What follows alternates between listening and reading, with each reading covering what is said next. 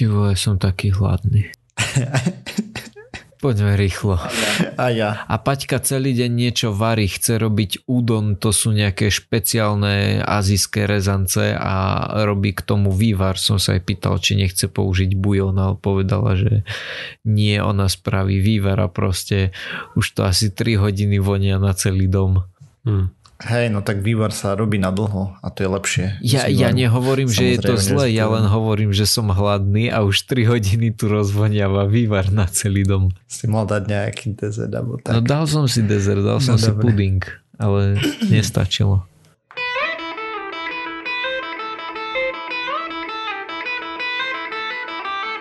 Dobrý deň, vítam vás pri počúvaní pseudokastu číslo 474 pre 18. oktober 2020. Po virtuálnom štúdiu vítam Miroslava Gabika alebo Srisa. Ahoj. Jakuba Rafajdusa alebo Kupka. Ahojte. A ja som Radoslav Lasatý alebo Martyr. Čaute. Sme podcast do vedia a skepticizme, vede sa nevenujeme profesionálne, takže ak nájdete nejaké nezrovnalosti alebo nepresnosti, tak nám píšte na kontakt zavinač pseudokaz.sk, kde nám píšte aj v prípade, že sa chcete, chcete zúčastniť súťaže, ktorá stále beží napíšte nám naš, vašu osobnú skúsenosť, nejakú zaujímavú historku alebo niečo podobné so skepticizmom alebo pseudovedou a tak. A my to potom následne zverejníme a posluchači budú hlasovať v ankete na Facebooku, eh, Facebooku sorry. O, a o víťazovi sa snad rozhodne druhý decembrový týždeň. A zverejnená súťaž bude 1. decembra plus minus a snad do Vianoc to stíhame poslať. A jo, a hraje sa o knižku Príručka zdravého rozumu od lovcov šarlatanov. Ja som si istý, že väčšina ľudí si povedal, keď toto počula, si povedal, hm, ja mám toto a až do decembra to mám ešte čas a proste iba prokrastinujú. My by sme mali toľko ľudí, ktorí by nám napísali, ale oni všetci prokrastinujú. Hej, zatiaľ už máme nejakých, takže aspoň, aspoň to nebude súťaž jedného. uh, jasne, ešte jedna vec, kontakt zavinač pseudokast.sk je z ka, normálne slovenské slovo kontakt, hej, žiadne cečka, nič, lebo sa nás na to pýtali niektorí ľudia. Takže tak. No, a máme veselo, ne? Čo tak sledujem? COVID nám utešenie pribúda. Čechy mám taký pocit, že vyhrávajú na celej čiare aktuálne, že pomaly aj isto tam bude, čo som tak čítal len nejakých týchto, uh, pán je štatistik, alebo teda da, data vedec a pracuje s rôznymi týmito exponenciálnymi krivkami a tak, že sa do toho trošku vyzná, robil nejaké predpovede, mu celkom vyšli teraz robil ďalšie a sú dosť horibilné, teda strašné pre Čechy. Slováci, no tiež sa nám darí tak fajne. Uvidíme, či to je pravda, že ste pár týždňov za Českom. Hej. Pokazili sme si to. No, um, dobre, nebudeme komentovať politickú situáciu na Slovensku radšej a ináč, ako sa vám darí chalani. Ja nemám už pomaličky čo čítať. Toto je hruza. ja si zvykam na, na dištančné vyučovanie pomaly. Je to také, no, chce to trošku e, seba premáhania sa, lebo zvyčajne, keď si napríklad na prednáške alebo na cviku, tak je to také, že ten mobil tam máš a keď ti niekto napíše, tak odpíšeš, ale nie je to úplne také, že by som brúzdal po internete a tak, ale teraz, keď sedím za počítačom a, a sledujem tú prednášku, no tak nezapni si na Ngak. Chápeš? Tak to potom nesleduješ prednášku, to sleduješ na Ngak. no, to je také, taký multitasking. Mm. Ale a tak akože snažím sa sledovať prednášku, len e, je to, je to ťažšie, ako keď sa fyzicky nachádzaš v tej miestnosti. No jo. A máte nejaké zaujímavé knižky na čítanie? Akože ja. skripta myslíš? Nie, ako Beletriu. Aha. Aj keď teraz asi nečítam Beletriu práve, bo čítam Pragmatic Programmer. Takže to... Ja som Paťke na, na narodeniny kúpil uh, knižku, ktorá sa volá Alinajky, nie Alinajky. A okraje máš kde? Aha, hej, no. To je tá o učiteľoch, nie? Áno, áno. Jej sa to veľmi páči, ale tak nejak si to odklada do skúškového, kedy bude, kedy bude viacej zúfala. tak hovorila, že, že to je tak dobre dvihne náladu vždy, keď to číta, takže si to odklada. Mm. Hej no, tak lebo ja som dočítal tú Dunu, vieš, a teraz neviem, neviem, kedy ďalej. Ja som teraz čítal knižku, nie je to Beletria, ale naozaj odporúčam. Je to návod e, pre domácich e, pivovarníkov. Aha, tak to, to pre mňa, ne, nemám ašpiráciu variť alkohol, nakoľko ho nepijem, takže neviem čo, ani, ani ochutnávať by som ho nemohol. Môžeš no, ja. si robiť nealko. Ináč toto by ma zaujímalo, lebo kebyže viem ako, kebyže existuje nejaký domáci spôsob, tak ja si to nealko urobím. Mne tam ten alkohol, akože nepijem to kvôli nemu, a až štve ma to, že, že mne to chutí a chcem si teraz dať a potom 3-4 hodiny, pol dňa nemôžem ísť autom napríklad. Kebyže existuje nejaký domáci spôsob, ako si spraviť nealko, ja by som do toho šiel. A neexistuje? Mm, tak to musíš nejako ten alkohol tam dostať von, nie? no sa áno. Hej, len... Vyvári pri nižšej teplote, nie? Než zbytok tekutiny. Veď hej, ale to by podľa mňa celkom pokazilo chuť. Hmm, to ešte si neskúšal, Jak to vyrábajú vlastne, jak, jak vyrábajú normálne nealko. To práve neviem a v zásade som sa na to ešte ani, ani nepozeral. Mm, takže motivácia tam nie je. Što asi okay. nenechávajú tiež prebublávať ne? pri 70 stupňoch 5 hodín. Asi nie. To, to by asi zlikvidovalo. Aj keď väčšina tých nealliek, nealk pív, uh, teda nealkoholických pív tak chutí, nie? že to možno aj sa stalo s nimi. Vieš čo, toto hovoria všetci pivkári, ktorých som stretol, ale ja osobne v tom veľmi rozdielne cítim. Akože teraz asi som možno niekomu zlomil srdce, alebo stúpil na otlak, alebo neviem čo. Ale ja v tom veľmi rozdielne vidím. Nemáš správne pivárske chuťové poháriky. Ne? Presne, presne tak. Je to horké a je to mm. bublinkové, mne to stačí. Myslím, že okay. keby si tým ľuďom aj zaviazal oči, tak väčšina by nevedela rozoznať. Myslíš, ja, okolo, že nejaké... robili nejaký slepený test takto? Nie, ja si práve, že myslím, že keby robili, tak uh, mnohým ľuďom by sa povodilo horšie, ako, ako sa vystatujú. Mm, asi, hej. No dobre, ale poďme sa pozrieť ne? na nejaké novinky zo sveta vedy, skepticizmu a tak, lebo máme tuto uh, pár zabavných vecí. Hej, okay. a, takže moja témička sa a bude týkať materiálového inžinierstva. Teraz by som si želal, aby tu bol, a, myslím, Pali. Pali tu bol niečo, nám rozprával o tých, a, mm-hmm. tých a, Áno, áno. A, Niečo to boli nejaké kryštálové presne, štruktúry, ak si dobre spomínam. v Rúsku na tom pracovali. A, dobre, ale toto, toto bude trochu iné. A teda chcel som hovoriť o supravodičoch. A vieme, že, teda vieme, asi, asi nevieme to z hlavy, ale ja vám to teraz poviem. A to je to, že supravodiče objavili niekedy v roku 1911 a odvtedy už proste by sme veľmi chceli tie supravodiče mať úplne všade. A to z pochopiteľných príčin že nemajú a nekladú odpor elektrickému prúdu. A čím odpada hromada veci, hej, ako no, Žiakubko určite vie, tak sa v tom stráca hromada energie tým, že sa ten kábel zohrieva, že keď má odpor a ťažšie sa to prenáša na veľké vzdialenosti a podobné nezmysly. A supravodiče by toto všetko mavnutím čarovného prutíka vyriešili. Ale takisto, ako všetci vieme, supravodiče majú niekoľko nevýhod a to špecificky, alebo teda majú jednu nevýhodu a to je tá, že prakticky sa nedajú vyrobiť v použiteľnom nejakých použiteľných podmienkach.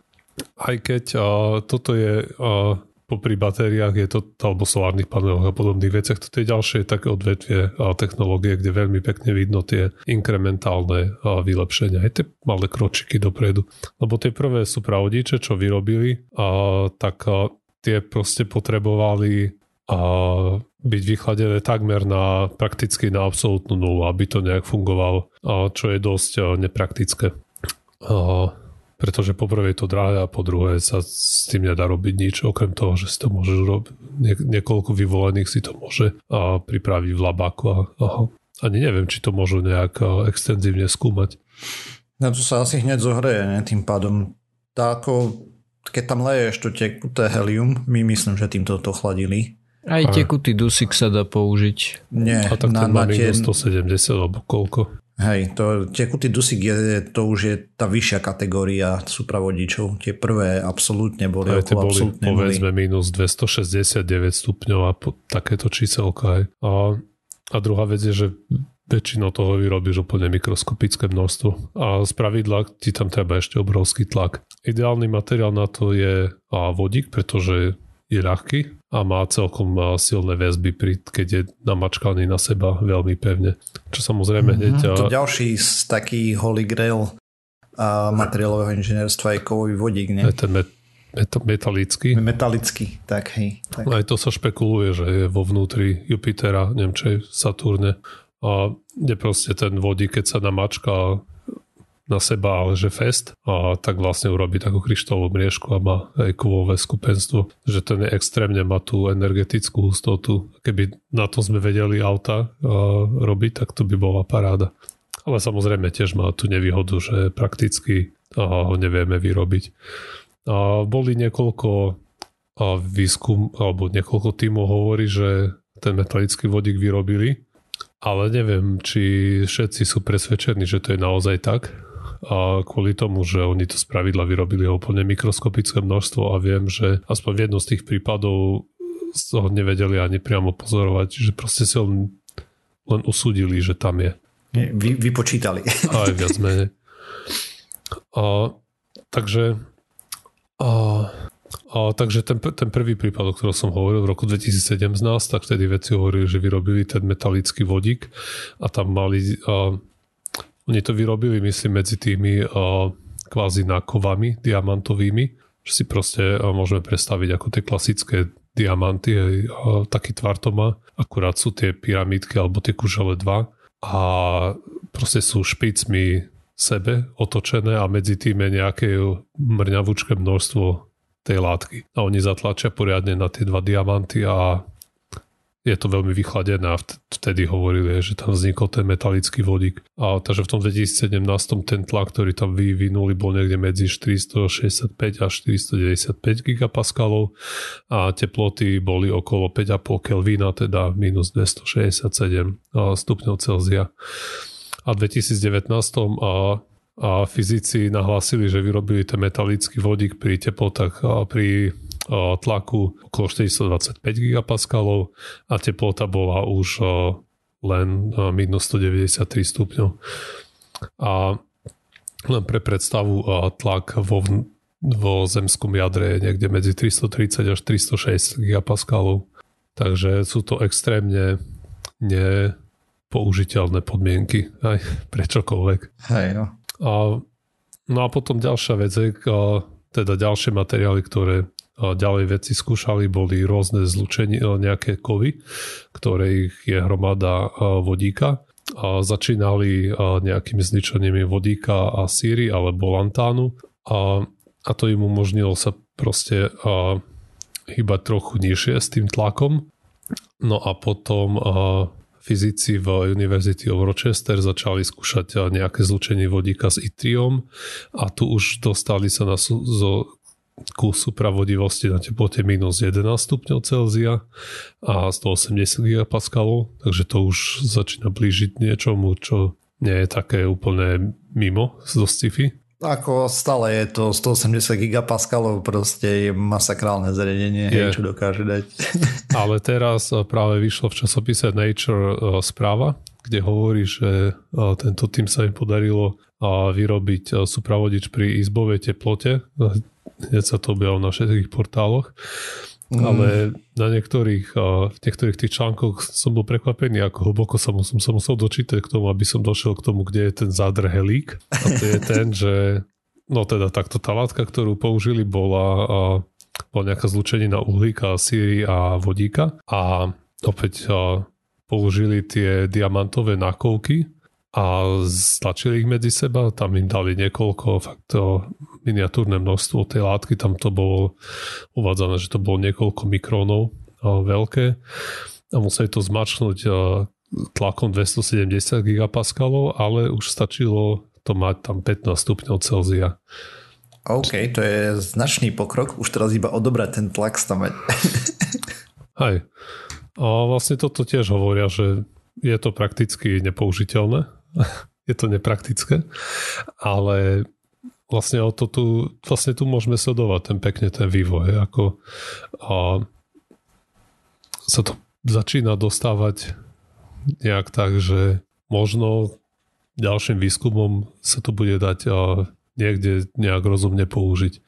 Aj keď samozrejme to nevieme povedať. Možno, možno sa to nedostane nikde, že skôr či neskôr narazíme na nejaký limit a sú pre vodiče pri izbovej teplote, takže také, že by sa z toho dal vyrobiť drôt a natiahnuť medzi, neviem, Rožňavou a Košicami, tak také nič aj nemôže existovať. Aj to je možné. Hej, no. zatiaľ to nevyzerá nejak e, veselo s tým, lebo proste tie tlaky, ktoré tam používajú, sú masakrálne obrovské a v momente, keď ten tlak zrušíš, tak suprahodivosť je to tam, hej, lebo proste ten materiál sa nezostane zlepený, tak. Hej.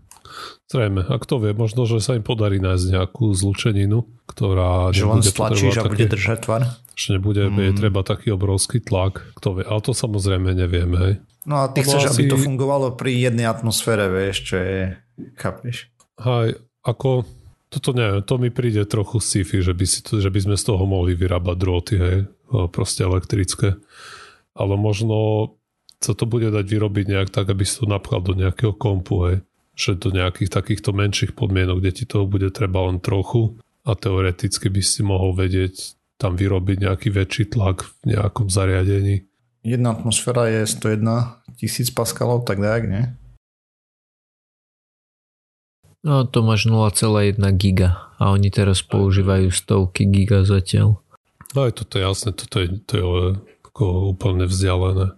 Ale myslím, že toto bude, keď sa, proste keď sa niečo také podarí, tak toto bude asi prvý krok, hej, že to bude úplne niečo miniatúrne v nejakých vysoko špecializovaných zariadeniach, kde určite aj No hovorím, a vlastne tak, ako sme doteraz hovorili, že sú to, že sú to tie malé inkrementálne kroky a proste jedného dňa ten kročík možno nastane, kde sa to bude práve dať použiť len v týchto vysoko špecializovaných aplikáciách, ak vôbec.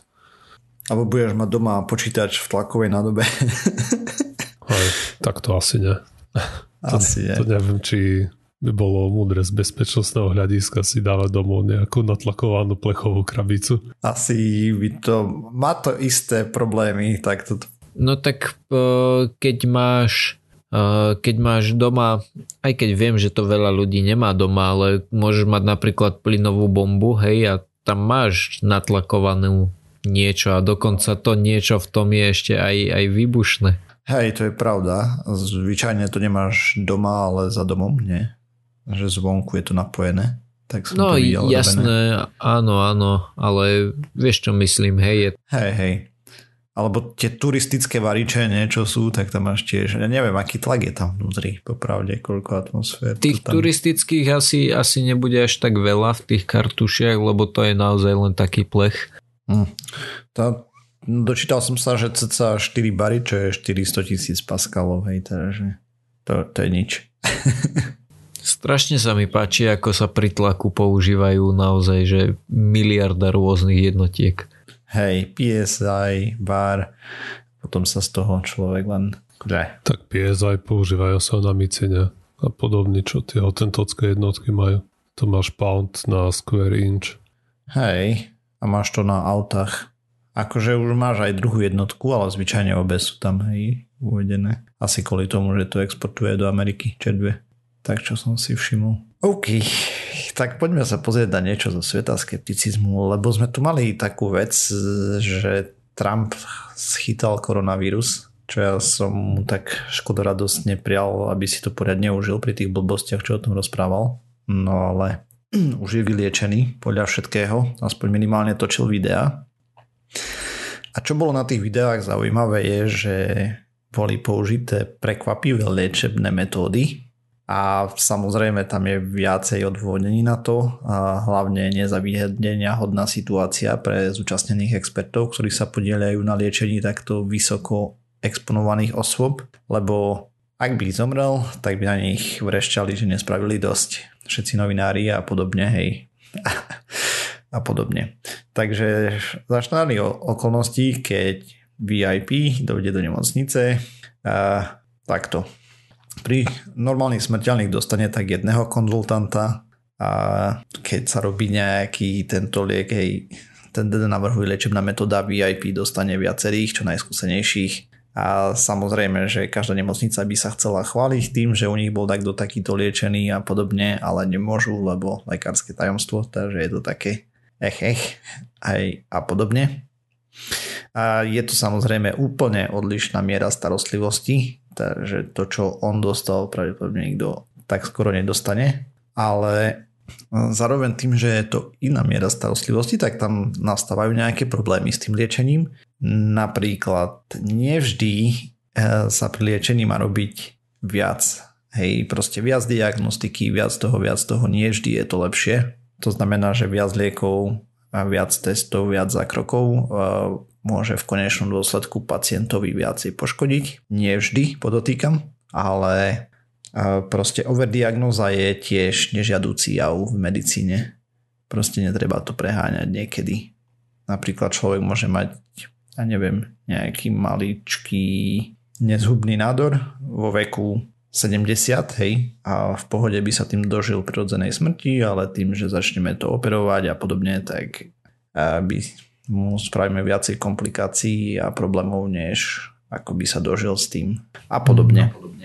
No a čo, akože tvrdí, že, že Trump bol prediagnostikovaný, alebo Dojdeme to je len taká odbočka? Dojdeme k tomu. Takže ešte ďalšia vec je taká, že napríklad uh, údajne medzi medikmi, to som vypočúval od nejakých známych týchto doktorov, ktorých pozerám, je, že ak človek chce byť operovaný, tak nie profesorom, teda nie. Zvyčajne teda to berú tak, že známy lekár, skúsený, hej, už viacej chodí po konferenciách, prednáša školy a tak ďalej, než reálne napríklad operuje. A teda a v princípe si robia vtípky, že nikdy nenechaj robiť profesora tvoju operáciu.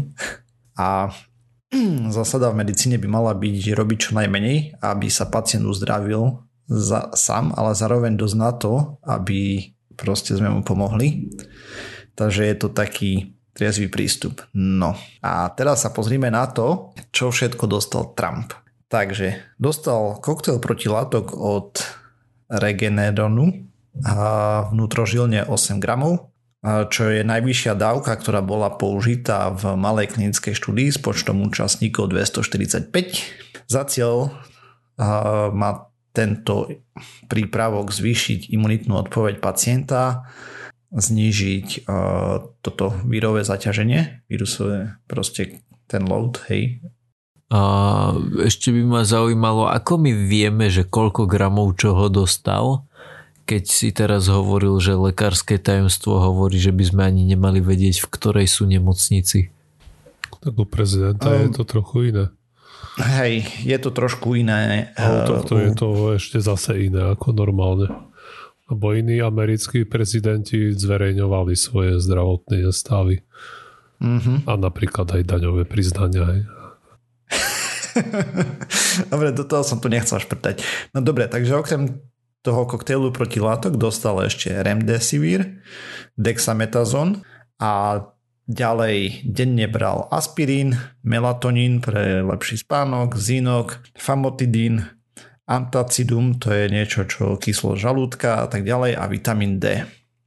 Hydrochlorokvín už nebral, aj keď uh, údajne po, teda nie takto, po prijati do nemocnice nebral hydrochlorokvín, údajne ho bral predtým niekedy, a to všetko podľa tweetu, ktorý mu následne zmazali, a, alebo si ho sám zmazal z tweetu, alebo tak, lebo jednoznačne sa ukázalo, že tá látka má pre toto ochorenie nulový benefit a len rizika. Vlastne čistá strata, hej, proste. No a na základe toho koktejlu všetkého možného, čo on dostal, tak človek by si mal myslieť, že to bol pacient, ktorý bol už na smrteľnej posteli doslova a že nebolo čo stratiť a v jeho prípade, že proste mu tam proste keď je na, na tom pacient veľmi zle, tak už sa skúša všetko za radom, eh, že niečo snad zaberie, hej, proste nie je čo stratiť, ale v jeho prípade to určite nebolo takto, lebo toľko, čo zobrali do nemocnice, tak o 4 dní ho prepustili. A je to dosť riskantný prístup, čo sa udial. Samozrejme veľmi neštandardný. A ak by ktokoľvek iný v USA išiel menej významný, tak toto poviem napríklad taký ja, alebo Miro Osiris teda, alebo podobne, tak by sme určite nedostali podobnú liečbu. Prečo je to riskantný prístup? Lebo dostal experimentálne liečby a hlavne ten, ten koktel protilátok a podobne sú čisto experimentálne veci. A sú v začiatočných štádach štúdií, hej, proste to sú maličké štúdie, ktoré sa robia tak ďalej na bezpečnosť a podobne. Samozrejme skúma sa popri tom aj účinnosť, ale nie, e, nie je to hlavným cieľom týchto e, začiatočných klinických fáz. A teda dostal širokú kombináciu liekov a nikdy nebola ešte preskúmaná interakcia vzájomná medzi týmito liekmi, hej, takže tam bolo ďalšie potenciálne riziko. Proste bol to veľmi exponovaný prípad, bol to mega preliečený prípad a na základe toho, že čo všetko on dostal, nikto nedokáže povedať, čo z toho reálne zabralo. Ak niečo. Niečo zabralo, hej? No, čo malo pozitívny účinok? Ako nevieme. No hej, ale ne, hej. nevie, možno aj keby mu nedali nič, tak by to dopadlo rovnako. Presne k tomu som sa chcel dostať, že úplne v pohode sa toto presne mohlo stať, že by to dopadlo presne takto. Ale tak to no, sa dá nakoniec spomínal, povedať o každom individuálnom pacientovi. Mm-hmm. Viac menej. No tak dobre, u niektorých je to plus minus jasné, dáš jeden liek a ten ich im pomôže, hej, proste hej. vidíš to, dostaneš, máš zapal nosných dutín alebo niečo, dostaneš od doktora a doba liečenia na miesto 3 mesiace je proste týždeň, hej. Áno, hej, ale myslím v tomto prípade s tým covidom, keď má človek ľahký priebeh, tak... Áno, Hej, tuto nevieme absolútne, hej.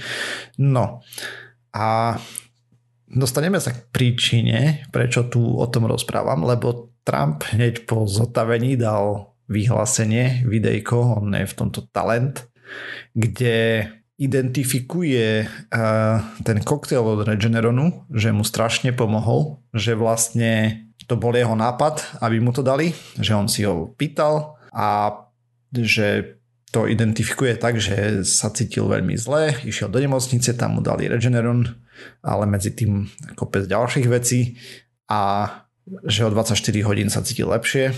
No a toto je veľký problém, keď takéto niečo sa deje. A teda sa dostávame k tomu, ako sa robia zase štúdie. Takže keď človek chce robiť nejakú randomizovanú slepenú štúdiu, tak potrebuje niečo, čo sa volá equipoise, alebo teda rovnováhu, alebo neutralitu názorov na podávanú liečbu. To znamená, že výskumník, lekár alebo podobne, ktorý podáva pacientovi liečbu plus placebo, hej, lebo sa robí kontrolovaná štúdia, tak nemá názor na to, že aký by mal byť výsledok, lebo nevie ešte. A zároveň pacient má neutrálne očakávanie hej, od lieku, lebo idem na štúdiu a možno mi pomôže a neviem, či dostanem placebo alebo nie. A zvyčajne je tam nejaká 50-50 šanca na placebo, alebo dajme tomu, keď je viac skupín, tak nejakých 30%, hej. No a to je ďalší problém, že potom ľudia sa nechcú prihlasovať do takýchto skupín, lebo oni chcú dostať promovaný liek, ktorý reálne nebolo testovaný, lebo čo si budeme rozprávať, uh, N1 a vzorka dokazuje presne nič. proste plus ešte samozrejme ten koktail proste celé zle a vôbec to nepomáha celému tomuto procesu, hej. Lebo potom sú ľudia e, neveľmi ochotní ísť do takýchto štúdií a tým pádom nemajú dobrovoľníkov a podobne a obzvlášť na tretiu fáziu tretiu, fáziu, tretiu fázu štúdie, to ide v radovo v tisícoch až 10 tisícoch, hej, ako sme tu rozprávali o tých číslach pri tých vakcínach. No a sa, zároveň sa tam objavujú ďalšie problémy, keď CEOs alebo teda vedúci spoločnosti a iné PR figurky a propagujú liečbu predtým, než bola otestovaná. A kopec článkov všade možne, hej, v tomto prípade je to ešte extra exponované, lebo prezident a proste vyslovene identifikuje, že mu niečo pomohlo, aj napriek tomu, že nemôže absolútne vedieť. A popri tom ešte samozrejme poukázal aj na iné lieky od inej spoločnosti, ktoré ani nedostal, ale sú na podobnej báze. On a konkrétne od jednej veľmi neslavne známej spoločnosti, teda a, a dobre, nebudem ju tu menovať, to je jedno. Ja som myslel, že povieš Boiron alebo niečo také. Nie, nie, nie. Jedna Lily. Ľudia, čo to poznajú, budú vedieť. Uh, nepovedal som celé meno na schvál, aj keď to je úplne jedno. No ale proste robil reklamu na ďalší liek, ktorý je tiež v začiatočnej štúdii, o ktorom sa absolútne nevie, či bude fungovať a podobne. Uh, je to veľmi nešťastné správanie, samozrejme. Potom tu máme ešte také javy, že uh, sú publikované články, nie štúdie, o, takej, o tzv. biologickej vierohodnosti, hej, teda a toto robí veľa spoločností napríklad v prvých štádiách testov, napríklad in vitro látka A zabíja baktériu B a potom vytvárajú hype okolo toho, že to bude fungovať a tak ďalej a že je tam nejaká tá biologická väzba, hej, že proste keď tam dáme toto, tak to zabije a áno, ale je rozdiel v in vitre ako v reálnom pacientovi napríklad a podobne, lebo tá kinetika lieku, hej, a celé, celý vedný odbor je okolo toho a je to veľký problém a určiť, že ako to bude fungovať. No ale proste veľmi nešťastná situácia týmto vznikla zase, lebo vznikol nejaký hype a podobne aj tou biologickou vierohodnosťou sa snažia vytvárať hype, hej, ale pritom na veľa liečebných postupov stroskotalo na tom, že potom to začali testovať ďalej a ukázalo sa, že žiadna použiteľnosť, hej, nulový benefit pre pacienta a podobne. No a toto zase eh, vytvorila táto figurka. A ako som spomínal, z tej zmesi liečebných postupov absolútne nikto nedokáže učiť, že čo mu mohlo pomôcť a čo nie. Kľudne to mohlo byť niečo, čo dostalo 3 dní skôr, hej. Proste nevieme. Mm. A samozrejme, číslo 1 v štúdii úvodzovkách, lebo to nebola štúdia, hej, proste na základe jedného prípadu nevieme aj tak učiť absolútne nič. No. A, a čo je na tom vtipné, že človek by si povedal, že ho brali do nemocnice v kritickom stave na základe tých, tej liečebnej metódy, hej, že to neba, bolo nejaké kritické štádium a mu sa pritom len trošku priťažilo. A, tak ale v jeho veku trošku priťažiť je prakticky kritický stav ale nie je až taký starý. Ako, však má koľko? 74? To je podľa Martyra už vlastne mŕtvy. No, v podstate. no. Takže to je taký maličký problém, hej, že sa komplikujú tie štúdie a zároveň je to ďalší problém, keď namiesto nudných vedeckých štúdí, o ktorých my sa tu potom budeme snažiť e, aspoň trošku putavo rozprávať, máme vedecké veľké vlastne CEO show, e, že vedúci výskumu alebo tej spoločnosti, ktorá riadi výskum, sa tam premaduje, promenáduje po pódiu, podobne ako keď predstavuje nové produkty Apple alebo Google alebo podobne. A medicína nie je technika, nové nie je vždy lepšie. Samozrejme, že niekedy je, ale ukázali sa aj postupy, ktoré boli robené napríklad zbytočne, nepotrebné a upustilo sa od nich časom a podobne. No a zároveň ako tam Trump propagoval lieky, propagoval Remdesivir a Regeneron, hej, ten koktail od nich, sú super drahé, akože brutálne. A no ja si počkam na ten spätnú väzbu od tých konšpirátorov, hej, lebo proste rozprávali o niektorých liekoch, že napríklad hydrách hydroxychlorokvíne, že proste štúdie sú zmanipulované, lebo je to lacné a pomáha to a tak, hej, čo proste takto nefunguje, ale Dobre. No a ešte som sa chcel teda dostať k poslednej štúdii, ktorá vyšla o remdesivíru v rámci tejto témy. A vyzerá, že nemá žiadny benefit na mortalitu.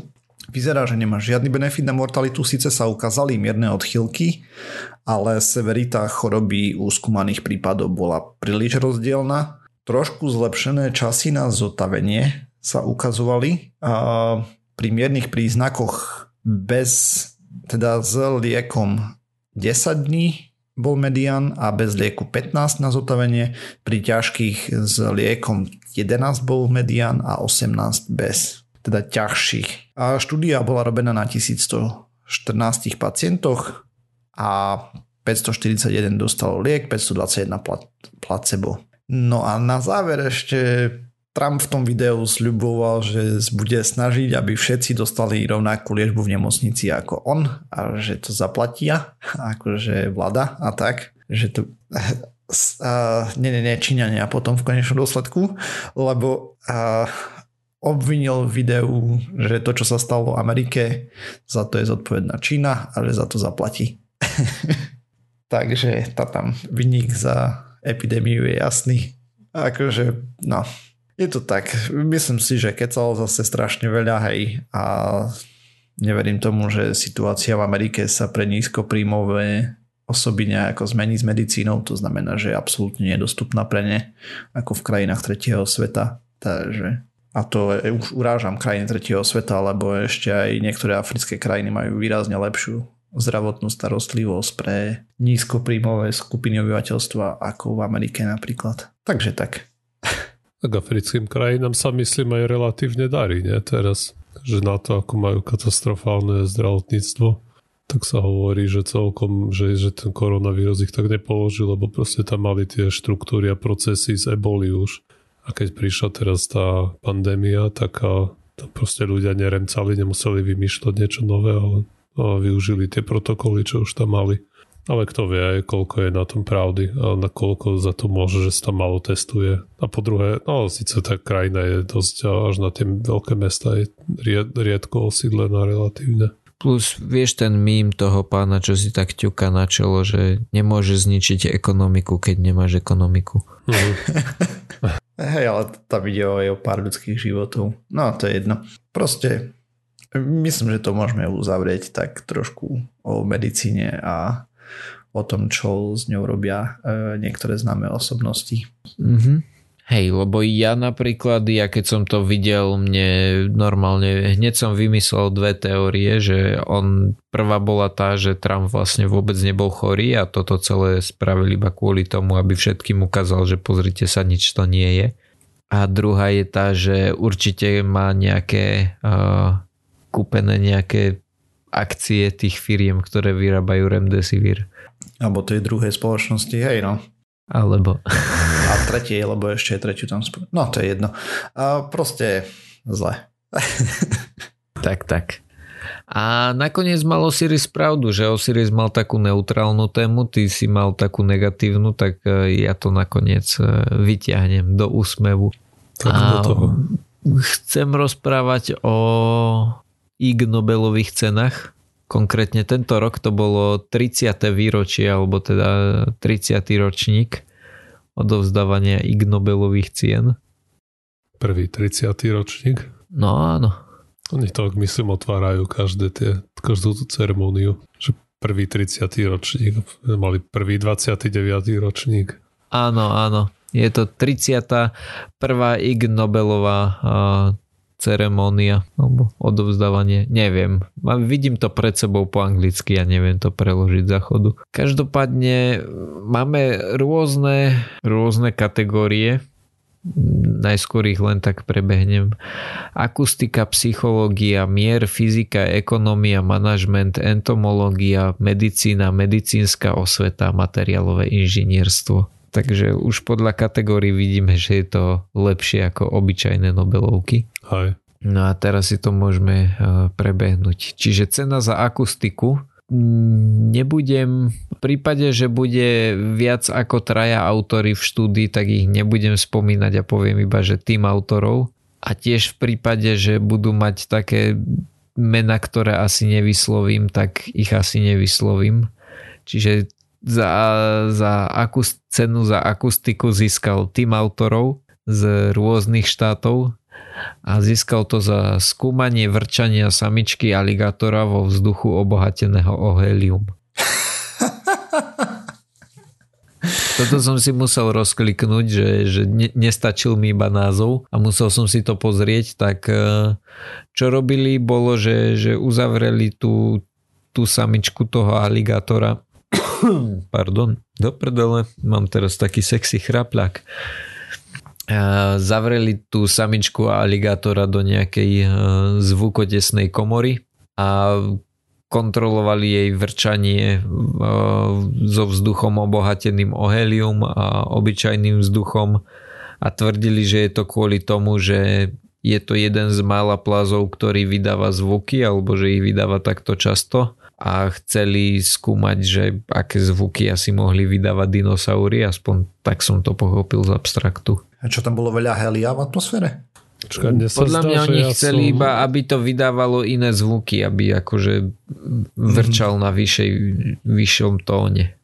Ja sa zdá, že ja som o tom počul v nejakom podcaste pred týždňom alebo dvoma a už si teraz nepamätám presne, ale mne sa mári, že oni skúšali, či to či vlastne ten zvuk, či vydáva nejakou, nejakým vibrovaním niečoho, alebo vydychovaním vzduchu niekde. A myslím, že premisa bola, že keby tam bolo helium, aby to išlo vydychovaním, ako ty keď hovoríš, takže by mm-hmm. mal inú frekvenciu ten zvuk. Ale ne, neviem teraz, či to je naozaj tak, alebo si to zle pamätám. Takže bol to údajne prvý dôkaz, že tieto plazy produkujú zvuk vibráciou vo vokálnom trakte. No dobre, ale to sme vedeli, nie, že je to vibrácia, ale bolo to teda tým vzduchom alebo niečím, že, že niečím búchali o seba alebo tak. Zmenila sa frekvencia tých vibrácií?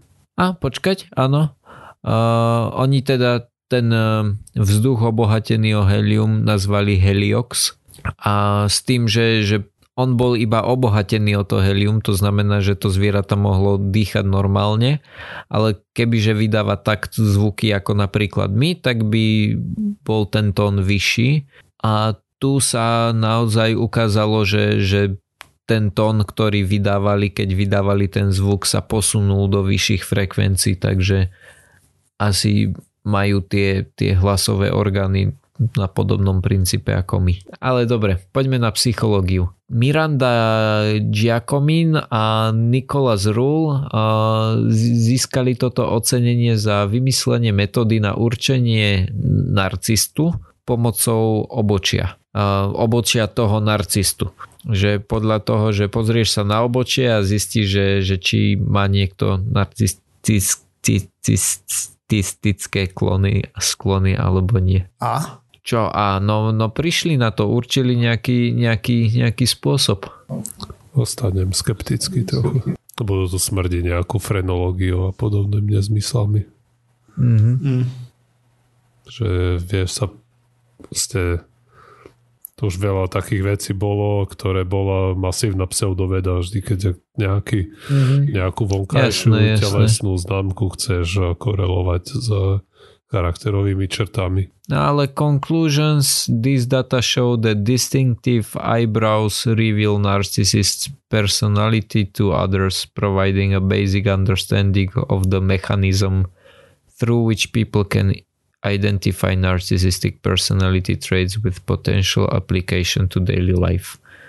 Neviem, čo si mm-hmm. z mhm. toho odniesť. Ja si z toho odnášam to, že skúmali 30 vecí na na výzore človeka a tu im to vyšlo pozitívne. Ako no, je, to, je to úplne možné. Tá 5 sigma je to úplne vyšlo. možné. Ale poďme k mojej obľúbenej cene, či už Nobelovej alebo Ig Nobelovej a to je cena za mier. A tu dostali vlády Indie a Pakistanu za to, že ich diplomati, ich diplomati si chodili navzájom zvoniť na domy a utekať. Že proste zazvonili a utekli. Predtým, ako mohol ktokoľvek otvoriť. To sme robili ako deti, popravde. my sme to v bytovke Popravde robili. o tomto som vždy počul, ale nikdy som to nerobil. Nikdy mi nenapadlo to robiť, ale videl som to viackrát v Simpsonovcoch a takýchto veciach. Ale teda diplomati India a Pakistanu. Ako, dobre. Dobre, poďme ďalej. A fyzika. A za fyziku je to Ivan Maximov a Andri Potocky za experimentálne zistenie, čo sa stane s červíkom pri vysokých zvukových frekvenciách. OK. A? No, neviem. Niečo neviem, sa s tým stane. stane. Oh my god. Niečo sa s tým stane. Tu, si no. mohol predvídať, že toto všetkých bude zaujímať. Hej. Aha, no. dobre. Kurník. Teraz budem klikať všetky linky. Trovali nejakú excitáciu týchto vln v živých uh, dažďoviek, ktoré ležali na, na plochej pevnej, na plochom pevnom povrchu. Vyskúšali štyri rôzne druhy a vo všetkých pozorovali uh, nejaké uh, tie, tie spektrálne píky uh, na, na subharmonických frekvenciách. Paráda akože, ach, toto je naozaj, že tu sú raz, dva, tri, štyri, 5 odstavcov plných textu o tom, že, že čo sa dialo tých červíkov. Toto som naozaj okay. neočakával, že Takže... bude musieť... Ok, že není tam jednoduchá odpoveď. Takže niečo sa dialo. Okay. Áno, áno, áno. Dobre. Ďalej, za ekonómiu toto bude tým autorov, pretože je ich tu naozaj veľa. Názov štúdie je, že národná rozdielnosť príjmov podľa pohlavia určuje kultúrne rozdiely, pri boskávaní sa na ústa. Podľa toho, ako veľmi v tvojom, v tvojej krajine je rozdiel v príjmoch muži ženy, tak to nejakým spôsobom predikuje, že, že aké sú variácie pri boskávaní sa na, na ústa. OK. okay. Taktiež, uh, taktiež relatívna chudoba uh, dokáže predpovedať frekvenciu boskávania sa. Ja by som povedal, že korelovať, ale dobre. Prosím? Že by som povedal, že to skôr koreluje, než predpoveda, ale dajme tomu. Určite áno, o, o tomto by som sa nehádal.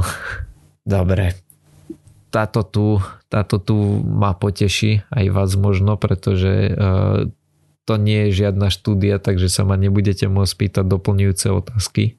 Je to Nobelová cena za manažment, ktorú udelili piatim e, ľuďom z Číny, ktorých mena čítať nebudem. A je to teda 5 rôznych nájomných vrahov, ktorí si vzájomne posúvali objednávku vraždy s tým, že každý ďalší objedna, každý ďalší, komu to posunuli, tak dostal menšiu časť z odmeny a nakoniec vraždu aj tak nikto nevykonal.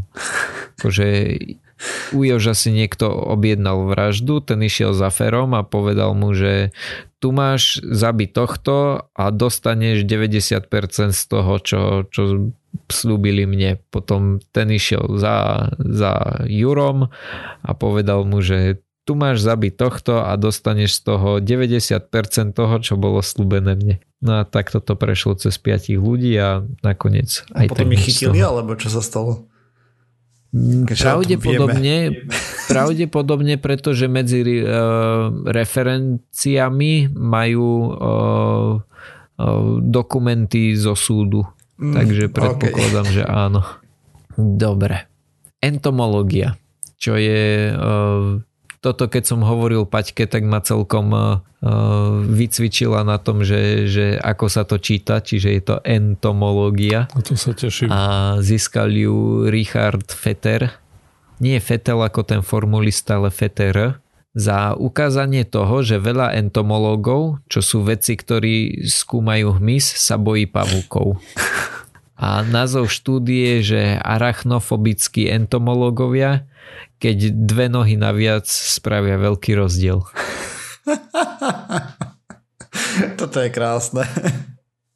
Môj pradetko bol entomolog. On skúmal motýle v slovenskom raji a aj objavil dva nové druhy, ale nevypavujem si, či sa bal pavúkov. Ale skôr sa mi zdá, že nie. Nepamätám si, že by pri niečom vyšiloval niekde na chate.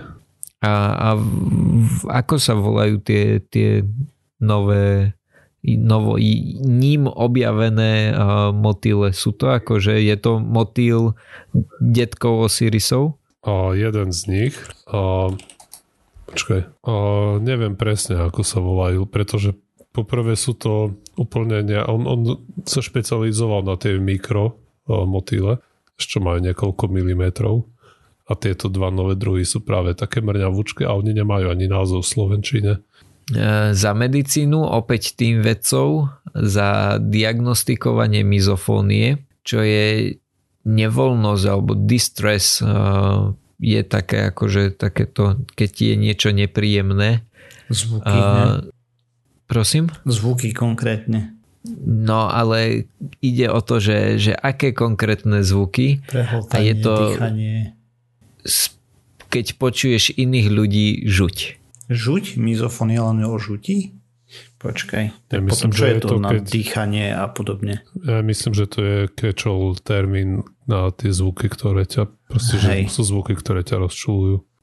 Lebo názov je mizofónia, diagnostické kritéria pre novú psychiatrickú poruchu. Takže môže byť. Tým sa posúvame na medicínsku osvetu, za, za ktorú opäť tým autorov, ale tentokrát ich prečítam. Takže sú to Jair, Jair Bolsonaro z Brazílie, Boris Johnson zo Spojeného kráľovstva, Narendra Modi z Indie, Andres Manuel López Obrador z Mexika, Alexander Lukašenko z Bieloruska, Bieloruska, Donald Trump z USA, ty vole, on sa tak volá, Erdogan, poviem iba Erdogan, Turecka, Vladimír Putin z Ruska, och, jeden pán z Turkmenistanu. Gurbanguli Berdi Muhamedov z Turkmenistanu za to, že nás naučili, že politici môžu mať na život a smrť o mnoho väčší dosah ako vedci. Pričom je tu aj poznámka, že toto je už druhý krát, čo Alexander Lukašenko získal Ig Nobelovú cenu.